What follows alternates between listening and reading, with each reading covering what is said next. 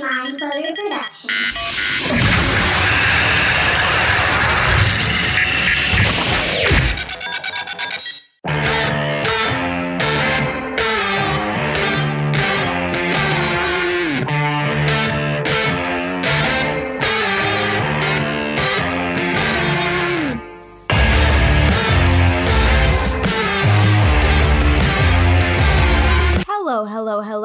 People. Welcome or welcome back to My Life is a Mess podcast. I'm your host, Lauren Rubin, and welcome the fuck aboard.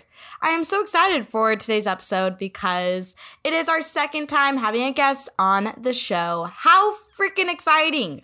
Um, today we have Mark Stark, a dear, close family friend, and we are going to be talking about his um, struggles with dyslexia and how he overcame them. You know, from bullying to business endeavors, endeavors. Whoa. How the hell am I trying to learn a different language? I'm learning Italian if you don't know, when I can't even buckle down on English. This is to be a ride. Um, we'll be talking more about that on a different episode. But anyways, back to Mark. Today, we will be going going over it all from his youth to his now adulthood. He's lived a pretty full life so far and I cannot wait to dive into, you know, everything he's dealt with. So, guys, buckle down, get ready, you know, grab some popcorn. We're we're we're living in a movie right now. What the hell am I saying? I don't know. It just when I start blabbing like this, it just means we just need to get into it because fuck it, I just won't stop. Another thing I want to mention is this is only my second interview. So, if there's something that you're like, "Ugh, god, bleh, cringy Lauren, I fully understand. I'm I'm just trying to get the hang of it, you know, it's not going to be perfect. Um, but I do feel like there's a teeny bit of progress. And that's awesome because progress equates to a happy happy life. But wait, no. What the hell?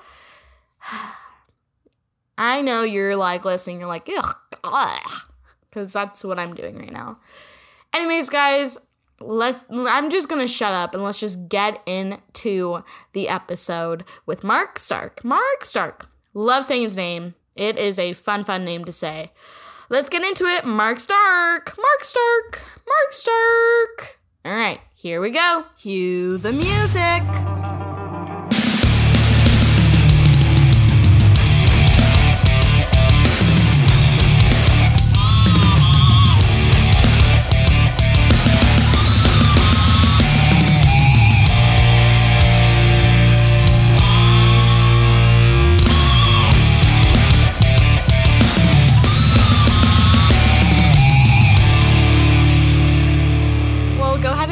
Introduce yourself. My name is Mark, and Oh gosh. So really what we're here for is to kind of highlight a time in your life when it felt like a complete mess or just you went through a struggle and kind of how you overcame it and to really take the good from the bad and what you learned from it, your biggest lessons, and it's really to help people who are maybe struggling through something similar or who are just interested in your story and get inspired. First, I want to give a big thank you for Mark coming on the show. I am so thankful for your time and your energy and your effort. So, thank you so much, Mark. well, thanks so much for having me at your beautiful studio in Costa Mesa. Yeah, And we're I- in my mom's garage. yeah, it's a great it's a great space here. It's very industrial and just love I just love it here. It's so nice. Oh, that's awesome. Well, I'm very happy to have you here, Mark. Oh, Very thanks so much, and Thank thanks you. for um, having me in your studio. It's really cool here. yes, very professional over here. Um, Very professional. Now let's get let's get into the interview. Um, so I actually only found out recently that Mark had dyslexia. Um, which I was like, oh wow, I was really shocked, and he kind of filled me in on some stories from his childhood when, you know, people around him weren't really the nicest towards him and didn't really weren't very understanding or considerate. Um, so why don't you go ahead and just kind of tell us how it all started, where it all began? Great question. Um, it all started when I was in third grade. Okay. And I remember sitting down, and the teacher asked us to read a book. And we would read a sentence. One student would read something, and then we would go on and read other um, paragraphs. And it came to my turn, and I looked at it, and I'm like, like nothing was coming out Yeah. Oh my god. because okay. I just didn't know how to read. And in fact, I didn't even know the alphabet. I didn't. Oh, wow. I, I knew how to speak, Yeah. but I just didn't know how to comprehend and process reading. So at that time, and this is back in the 70s, I Yeah. don't want to date myself. but anyhow, back then, there wasn't as many programs as there are today. Yeah. Um, and so I would be more of a living guinea pig of back then. And I, um, uh, to make a long story short, my mom at the time uh, went to the best specialty uh, specialists in the area Yeah. and diagnosed me with dyslexia Okay. and that basically sort of narrowed my journey of how I'm going to adapt and learn through my journey of life. And with that, I've traveled um, many diff- distances and also met many great scholars and teachers and psychologists and psychiatrists throughout my journeys, trying to figure out how to tap in so that way I could learn like a normal person. But I am not a normal person because I've learned differently than a normal person. So, um, I remember after being diagnosed, I went to this school called Marianne Frostig. It was in LA. And back then, they would group us with the whole spectrum of people with dis- disabilities. And that was physical, um, mental. So I was with students that had autism. Oh wow. Um, okay. I was with students that were just in wheelchairs. So I was grouped with all these people, and they were all great people, but all of us learn differently. Yeah. And what happened was, I was at the school for about a year, and I told my parents at the time, I just didn't like it. Yeah. It just wasn't my fit. So my mom, again, and there wasn't as many, there wasn't a computer back then. Yeah. There wasn't cell phones. It was Yeah, just yeah, all like old school stuff. stuff that you probably don't know anything about. I really don't. Okay. So It's right. like back during the caveman days, Lauren. so, long story short, here, um, we finally found the right fit for me. But growing up, I was always isolated from grade school to high school. I was always isolated being in a certain class. It was called uh, DSL, Disabled Student Resource Center. oh wow. So my experience in school was much different than Yeah. a normal person's experience. But the way I learned was a way that a blind person Really? learns. Oh wow. So I learned basically everything on tape. Really? So that's how I understand things. gotcha. And my comprehension nowadays, now fast forwarding it now to today, Yeah. is fine.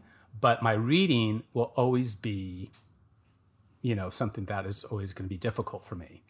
And dyslexia, like any disability that anyone has, it could be depression, it could be weight loss, it could be just you name it. Yeah. It's with you forever. Yeah. It's like you want to get rid of it, but it's not Yeah. you know, it is what it is. I get that, yeah. That is my story. First, I want to say thank you so much, Mark, for sharing your story. I really appreciate it. And thanks for being vulnerable. So, while you were at school, um, in the DSL um, classes, did was there any times where because you were in these classes, like did anyone poke fun at you? Like was there any sort of meanness? oh, of course. Yeah. And how did you deal with that? Well, that's a great question, Lauren. It's always been something um, within my life that's always been a hardship because I've always been different Yeah. than everyone else. So, what happens uh, I've been to many psychiatrists and many therapists my whole life, Yeah. even now. it doesn't stop. yeah. But there's no magic sauce. Yeah. You just learn to cope with with with people. People are mean. Not everybody, but Yeah. there are a handful of people that make you feel not good because they want to feel good about themselves. Yeah. Um So through my journeys, I just learned that whenever someone tells me something, and there have been a lot of people on my journey, and I remember one specific Yeah. time when I was in, I believe it was seventh grade, Okay. and I was with a tutor. And I remember this tutor was up in LA. And basically, at the time, LA was like sort of a hub for all these specific type of people that knew how to teach someone like myself. gotcha. So I remember I'm sitting down and we're like going through and we're reading stuff. And, uh, you know, and I remember this one time he sort of looked at me. and He goes, Mark, he's like, you know, I don't think you're ever going to graduate from college the way you Oh my god. How old were you when he I was well. I was I was in seventh grade, so I was like s- fifteen, maybe maybe 14, 15. Wow. So you're 15 and this tutor tells you that you will never graduate college. So what like how do you even process uh, It that. was it was. I remember I told my mom, and then that was the last time I went to that tutor. That was number one. But number two was as a child, it affected me. Realizing Yeah. like, gosh, you know, like, am I not good enough? Am Yeah. I? And I'm like just trying to figure out like what. And I sort of felt at that time like, what's my self worth? Yeah. So, of course, at the time, you know, uh, having the ability and the capability of having my parents fund for me to go to a psychiatrist and Yeah. sort of at that time it was like sort of play role with the therapy and psychotherapists and all that stuff. So I realized that there are mean people out there Yeah. no matter what. And everybody, and I don't want to say everybody because there's a lot of nice people out there, Yeah. but the majority of people don't want anyone to succeed or, Mm, Okay. you know, do something that um, will improve you based Yeah. on their maybe issues that they may have. Yeah. Now, I didn't know this tutor from nobody, Yeah. but long story short, I went to college, graduated. In fact, I went to yeah, and then went to graduate school, Wow. and then did a lot of other things after Yeah. that. So when someone tells you you can't do anything, it's almost like a motivation to actually Yeah. like, you know what, I'm gonna do it. Yeah. It's fuel. It's fuel, but it's not the fuel you really want. No, no, no. No one's asking yeah, for yeah, yeah. the doubters. Yeah, no, but, no one wants that type of fuel. So when you mentioned that, you know, there are mean people in life and you just kind of like how do you though really shrug it off because sometimes, especially nowadays with social media, um, you know, they're more prevalent and it's almost like people aren't what you really see are the mean comments versus the nice comments. And so, how do you shrug off the mean people or mean comments or just something that isn't nice? How do you shrug it off? Because I it's like I feel like it's very easy to say like, "Oh, I don't let it affect me," but but how? Because I feel like that's something I struggle with and I know a lot of people personally do. I think that's a great question, Lauren. um, again, magic sauce. So it's like whatever Okay, sorry. No, no, it's no, no. I, I I'll, I'll answer your question. I uh, the best way, and I don't. I mean, everyone has their own way of coping Yeah. with people that do that. Yeah. Now, obviously, even if you get, especially in social media, having um, negative comments, Yeah. uh, they're hurtful. Yeah. And the way that I normally deal with people and with negativity is I just sort of zen out and realize that I'm doing the best I could do and nobody is perfect. Life is not a dress rehearsal, so we all make mistakes. but there's always going to be someone out there who's going to be critical, who's going to put you down, who's just going to make you feel bad. But those people, after realizing, those are the people that actually are really sad and Yeah. they have no life. Yeah. So, but it is sort of a motivation. to, Gotcha. So it's kind of just like realizing where the comments are coming from, like who who's actually telling you these things because these people are actually hurt themselves. yeah. Okay, Yeah. I gotcha. Yeah, yeah. Um, So you just got to move on, not think about it. Yeah. And you just, Just and it it's hard to do Yeah. because, of course, it all affects us. yeah, But, you know, it's a new day and we only live once. So it's not good to sort of wrap yourself up in all this negativity when Yeah. there's such such an open world and opportunity out in front of us. very true. Very very true. There is just so much truth to what Mr. Mark Stark is saying. I am kind of blown away because what he's saying is very true and um you know, for anyone kind of struggling with uh, maybe people who are doubting you or who are telling you you're not good enough or whatever it may be, you know, just follow Mark's philosophy of really thinking about who is saying the critical words instead of kind of valuing everyone's opinions. Anyways, guys, right now we're going to take a quick short break and we'll be back with more from Mr. Mark himself. Um, go ahead while you're listening to some jazzy music. Follow my Instagram, My Life is a Mess Podcast. Tweet me at My Life is a Mess P1. Email me, My Life is a Mess Podcast at gmail.com. All right, guys, we're going to take a quick little break and we'll be back. Uh, cue the music.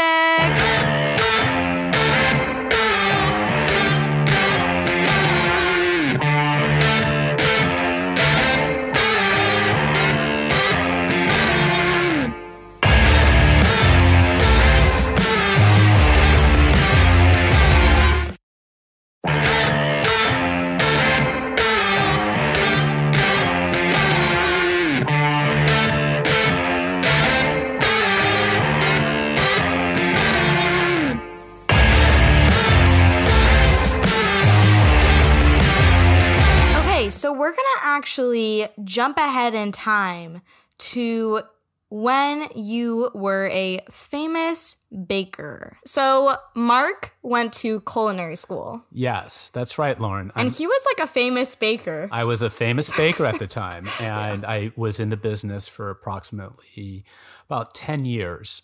Um, I started from nothing, went to culinary school, and worked myself up. And my, I think the the highlight of my work was opening up the Getty Center in Los Angeles, and dealing with um, had a crew of uh, 30 people that I was in control of, and we'd make anywhere from um, 10 to 40,000 Whoa, pastries a day, that's all by hand. that's a wild number. yeah, but it was fun. It was a challenge. And so, for those of you who maybe have been to Mark's Bakery, it was called the Getty. So now you know the magic behind the cookies, That's who made the, or pastries, anything of that sort. We made, uh, we came up with something, a good snack. It was the Rice Krispie treats. And we sold so many. I remember we had this big kettle that I would like have a big wooden spoon and we would just mix the marshmallow and pour in the Wow. Rice Krispie treats. We'd make thousands of them. and Sounds they would so be good. all gone. Of course they were. Yeah. They were all over my waist. yeah, for someone, actually, Mark is also. Are you still yeah. Weight Watchers? Yeah, we're, yeah. I'm a He- lifetimer. yeah, yeah, because he lost. How much weight did you lose, Mark? 37 pounds. Wow! Round of applause for that one. Yeah. So, yeah, Yeah, yeah, Yeah. It, it works. You just gotta stick to it yeah, it does work, guys. Weight Watchers is amazing. Go ahead and and just um, go ahead. yeah, just try it out. It's really good. I'm still on it, guys. Just letting you know. I'm doing my best. Yeah, I think we all are doing our best. Yeah. Exactly.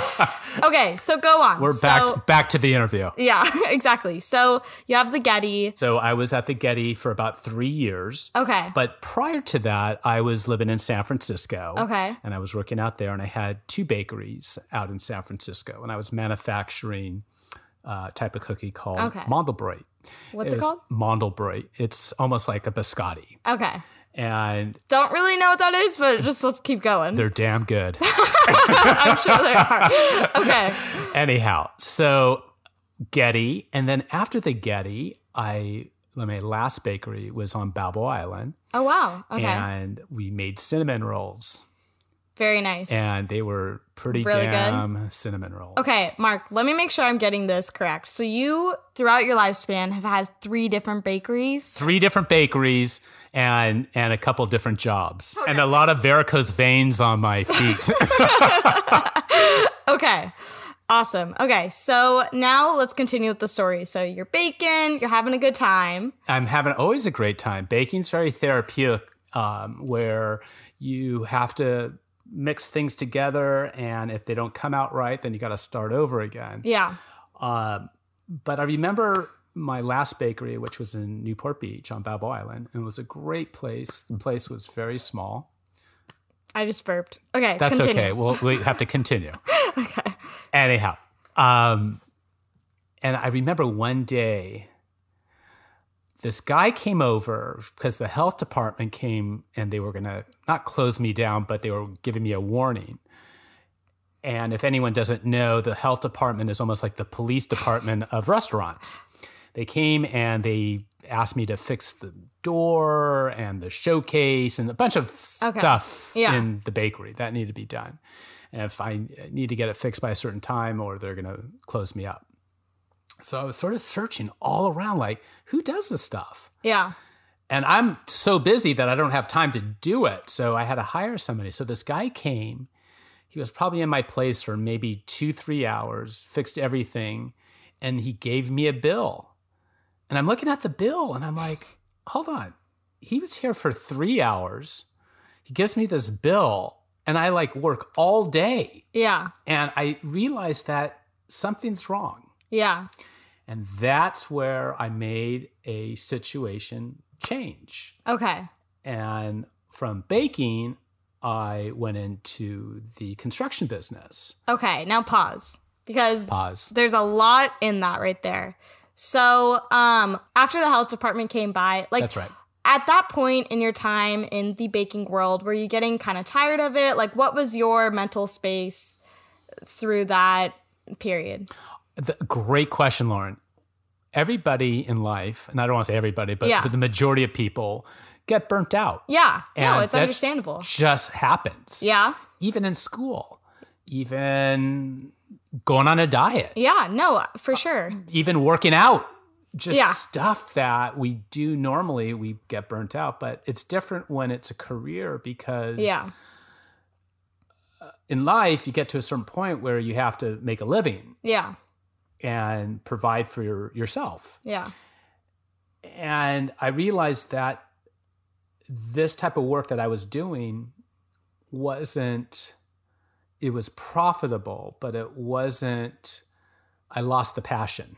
gotcha. And when I lost the passion, even though I'm going to stick with it because I have this bakery, I just can't And the walk away. connections, and you, you know, like you've built a name for yourself.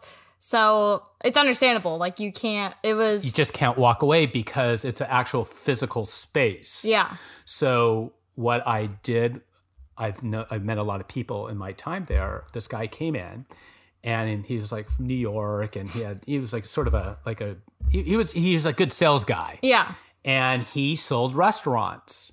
And I'm like, listen, you know, this place is for sale, and I just figured, you know, why not? I want to dive a little deeper though. Let's go. because you're doing it you're baking you have a name for yourself you have your own business you've had various places of business That's right. so and then you see this guy who only for a couple hours of work is making good money respectable um respectable job Yeah. and you're like well fuck like i that's pretty fucking cool right That's right. Yeah. Yeah. Yeah. so, but I mean, was it just in a snap of your fingers? You're like, okay, forget it. I'm gonna do that, or like, was there anything making you feel? Was there anything holding you back? Like, ah, I don't know if I can. Was there any self doubt? Like, what was kind of going through your mind? Because I feel like that's a very it's like a jump. It is a leap. And some people Big jump. Yeah, and some people there's definitely a lot of people who are very unhappy in their place of work, but they're afraid to make that jump or leap. And so how did you go through the process of making the decision? Like did you just know in an instant? Or did it take some time to think, like pros and cons list? Like what was what was the action? What was leading up to the action? What? Uh, yes. Is the interview done yet? I'm sweating bullets. Uh, Not no, quite yet. no, I'm just Yeah. joking. Anyhow, um, in life, sometimes you just know when you know. Okay. It's a feeling. And it's not like, you know, going from baking into what I got into now, which is I primarily deal with restaurant maintenance because of that one guy coming Yeah. into my place. But it took me years to get to that point. Um, but I realized that my happiness and or my passion was gone when I was a baker, even though it's a great, great um, career. yeah. Uh, it just didn't go where I wanted it to go. Yeah. And as I shared with you at the at the get go, life is not a dress rehearsal, meaning that you only have one sort of shot. Yeah. And if you're in something that you're not 100%, got to move on Yeah. and try something a little different. Wow. Now, of course, nothing's guaranteed. Nothing is guaranteed. And So you Yeah. just never know. Yeah. And so I never knew, but just because of me, I'm always determined to give 110%, period. yeah. And I always strive for success. No matter what I do, I always want to be the best at that. And I think having that mindset and that ability to put forward, I think anyone could be successful at whatever they're planning to do, if it's a career change uh, or if it's, you know, changing uh, your career or major in college or, you know, whatever it may be. Yeah. It's okay. Yeah. But if you're going to make that decision, you got to stick with it.